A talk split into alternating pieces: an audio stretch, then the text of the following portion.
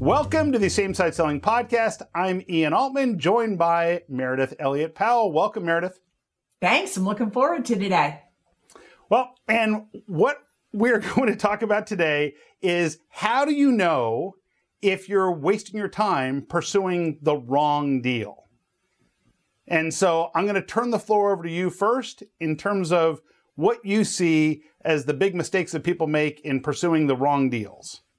Yeah, you know, if I had a dime for how how much time salespeople spend going after the wrong deal, I would be far retired and I wouldn't be doing this. Um, I wouldn't be doing this podcast or working day in and day out. We are notorious for chasing the wrong deal. And I think one of the reasons we're notorious for it is because we're salespeople. We love the hunt. We love the chase. But the only thing worse than chasing the wrong deal is catching the wrong deal.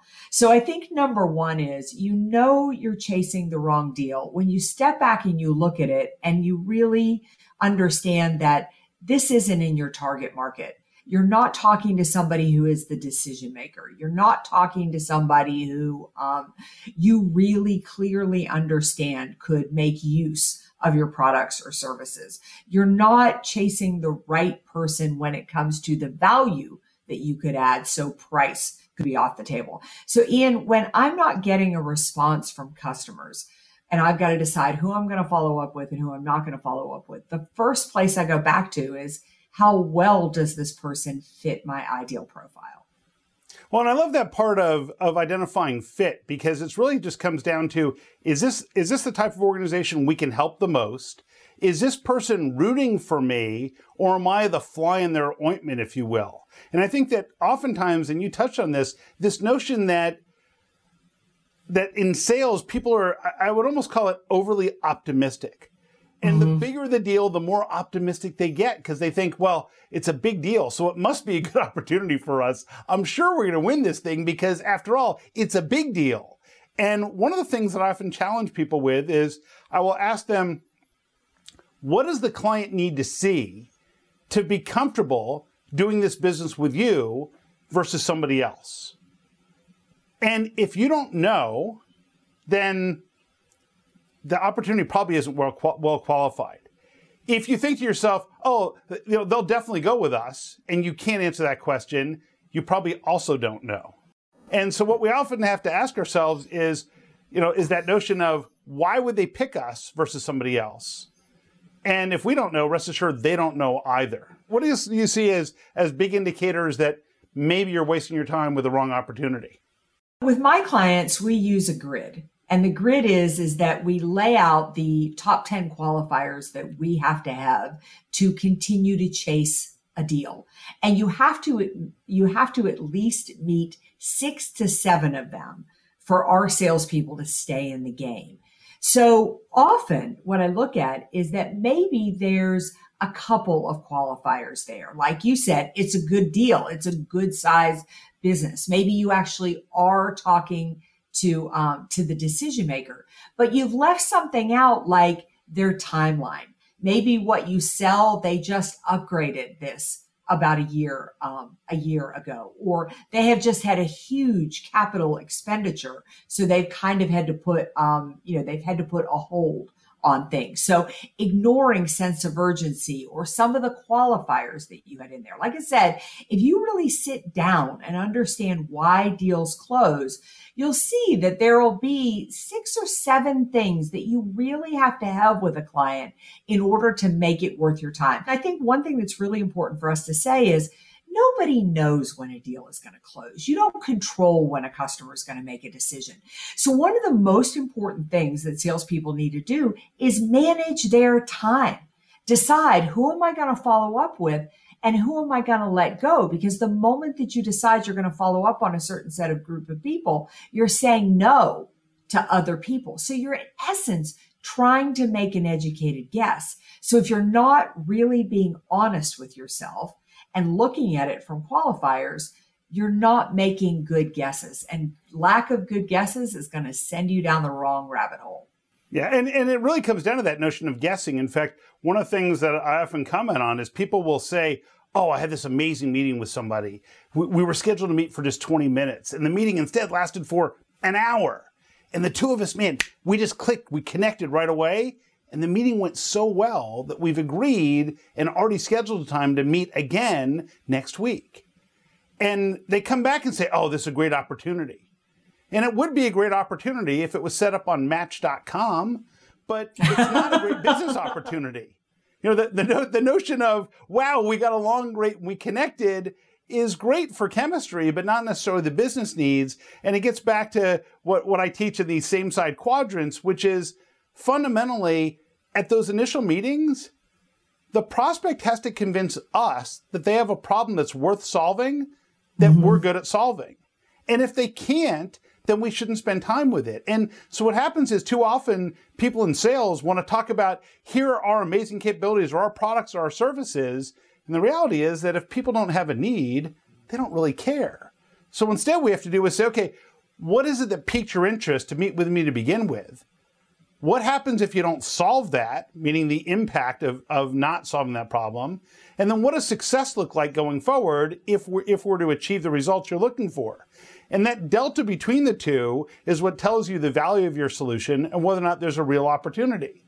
And what I can tell you is that time and time again, I ask professionals, well, think about a deal that happened faster than you thought it would, and where the client was less price sensitive than your typical client.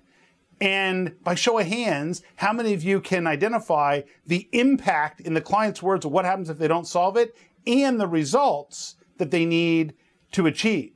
And almost everyone's hands go up. And you say, okay, now I want you to think about a deal that's been hanging on for a year and answer the same question. No one's hands go up. Because yeah. if you don't know that information, neither does the client. And now all of a sudden you're pursuing an opportunity where you're more interested in the sale than the client is in solving the problem. How does your team measure up against others when it comes to being on the same side with your clients or prospects? Find out at samesideselling.com slash scorecard to take the Same Side Selling assessment. And if you want to learn more about the Same Side Selling Academy, visit samesideselling.com. Yeah, I think something that really goes along really well with that is that you're say you are chasing the wrong client if you have no sense of timeline and you have no sense of budget. I mean, if you haven't qualified those two pieces that they're even thinking about pulling the trigger relatively soon. I mean, it doesn't mean that you don't follow up with them, but maybe they go to an annual follow up or a twice a year follow up. People you just want to stay visible with.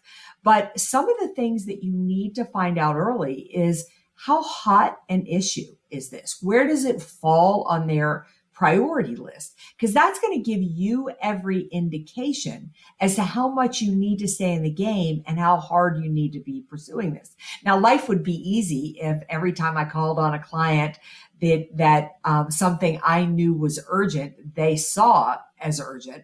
I have to sometimes move that up the urgency ladder for them. I have to help them understand it's a hot priority. But if I can't get them there, if they don't think that, it's never going to make it into the budget and it's never going to be a qualifier. I just had one today I was talking with. We've got something we want to put on the calendar. We want to get going. She was very straight out with me. She said, I can't get this through my members budget until January. We need to uh, we need to set it to go as of January of 2022. That's great. Now yeah. I know what my follow up cadence needs to be. She sure. was honest with me. I can't push that. So now I know where I need to go, but get urgency and budget out there. Don't be afraid of it. Well, and I, and I want to clarify a couple points because one thing is that you touched on that I want to make sure isn't lost on people is this notion of when you talked about the notion of urgency, you said you helped the client move up the urgency, meaning you helped them become aware of why it's so urgent. People often ask me, how do I create urgency? And I said, you can't, but you can ask the questions and have the conversations so the client realizes that something is more urgent than maybe they thought it was before. So, for example, if someone says, "Oh, well, we've got this initiative for our salespeople, and you know, I think we're going to push this into um, 2022 because we're, you know, there's not much we can do with 2021," then your question becomes, "Okay, so do you want to make it so that by 2022 they're already firing on all cylinders, or do you just want to start then?" No, no, we want to make sure that they're already hitting their stride in that point. Okay, so how long do you think for your team they need in terms of lead time? Well, probably at least 90 days. All of a sudden, guess what? It's, well, we have to start by October 1, or they're not going to be ready by then. So if you ask the right questions, you can get there. The other side is I want to I want to raise this notion where you talked about budget. I'm I'm a big advocate that budget is often very misleading in that if you ask somebody what's your budget for this, they may have a totally unrealistic number. But yeah. if you can have a discussion about what it costs them to not solve the problem and what results look like if you're successful, then that delta between those two becomes the value. And though they may not have it, quote, budgeted, as long as you're having a conversation with them where they understand what it's costing them and they understand what the outcome looks like, then you can have a rational discussion about the dollars. So, for example, if you find out that someone says, oh, yeah, because our team is discounting all the time, we're giving up $3 million a quarter in, in revenue. You say, well, what percentage of that is profit? Well, all of it. Okay, so how much is that per year? So it's $12 million. Okay. So if to solve that, it was going to cost $100,000, is that worth a discussion? Well, now they go, well, yeah, I mean, we weren't thinking we were going to spend $100,000, but but if it's going to cover if it's going to help us solve the 12 million, yeah, we'll find the money to me, that's more meaningful than if they said, How do you fit into the 50,000? So, what's your thought on that?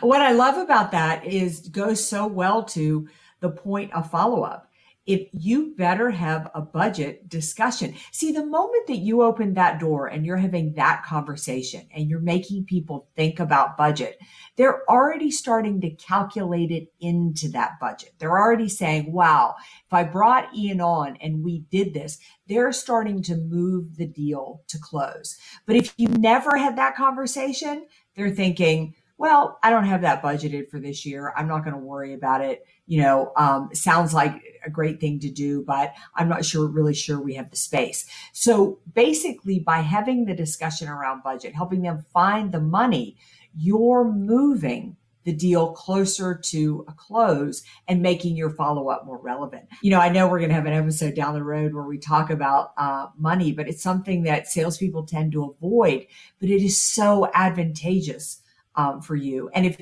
if you're not talking about budget, I don't really know how you understand who to prioritize over anybody else because budget helps me understand how close they are to actually closing the deal.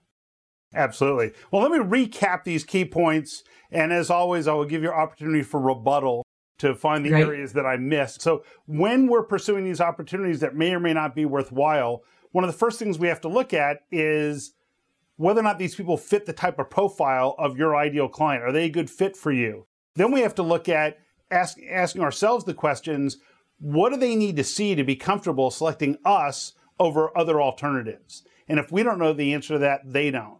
And then the third key point I would say is this notion of making sure that they are convincing us, that we're asking the right questions so the client is convincing us of the issue they have, the impact of not solving it. That way, we know we have, we have the right people involved, and they've convinced us they have a problem worth solving. And that delta between the cost of not solving the problem and the outcome that we can deliver for them is the value that then we can say, is it worth spending X dollars to cover that gap? So, what did I leave mm-hmm. out, Meredith? I think you did a great job with it. The only thing I would say to kind of wrap it all together is that you control the follow up process and you need to really think about the fact that your time, you need to maximize it as a salesperson. Use what we talked about today to make the best educated guess that you can make. Sure, will you be wrong now and then? Absolutely. But for the most part, on average, you will make the right decision. And the more you choose the right client to follow up on, the more successful you're going to be at sales. Excellent. Well, we will see you next time on the Same Side Selling podcast. If you have questions, if there's topics you'd love for us to cover, just send a note to ian at samesideselling.com. You can send it to mayor at, oh, what is it, mayor? Remind me again. You got it. You're so close. Mayor at it's Value Speaker. You got the hard part. That's right. Mayor at valuespeaker.com. You know what? I was so close, Mayor. You're so close. All right. Be well, and we'll see you next time. Thanks.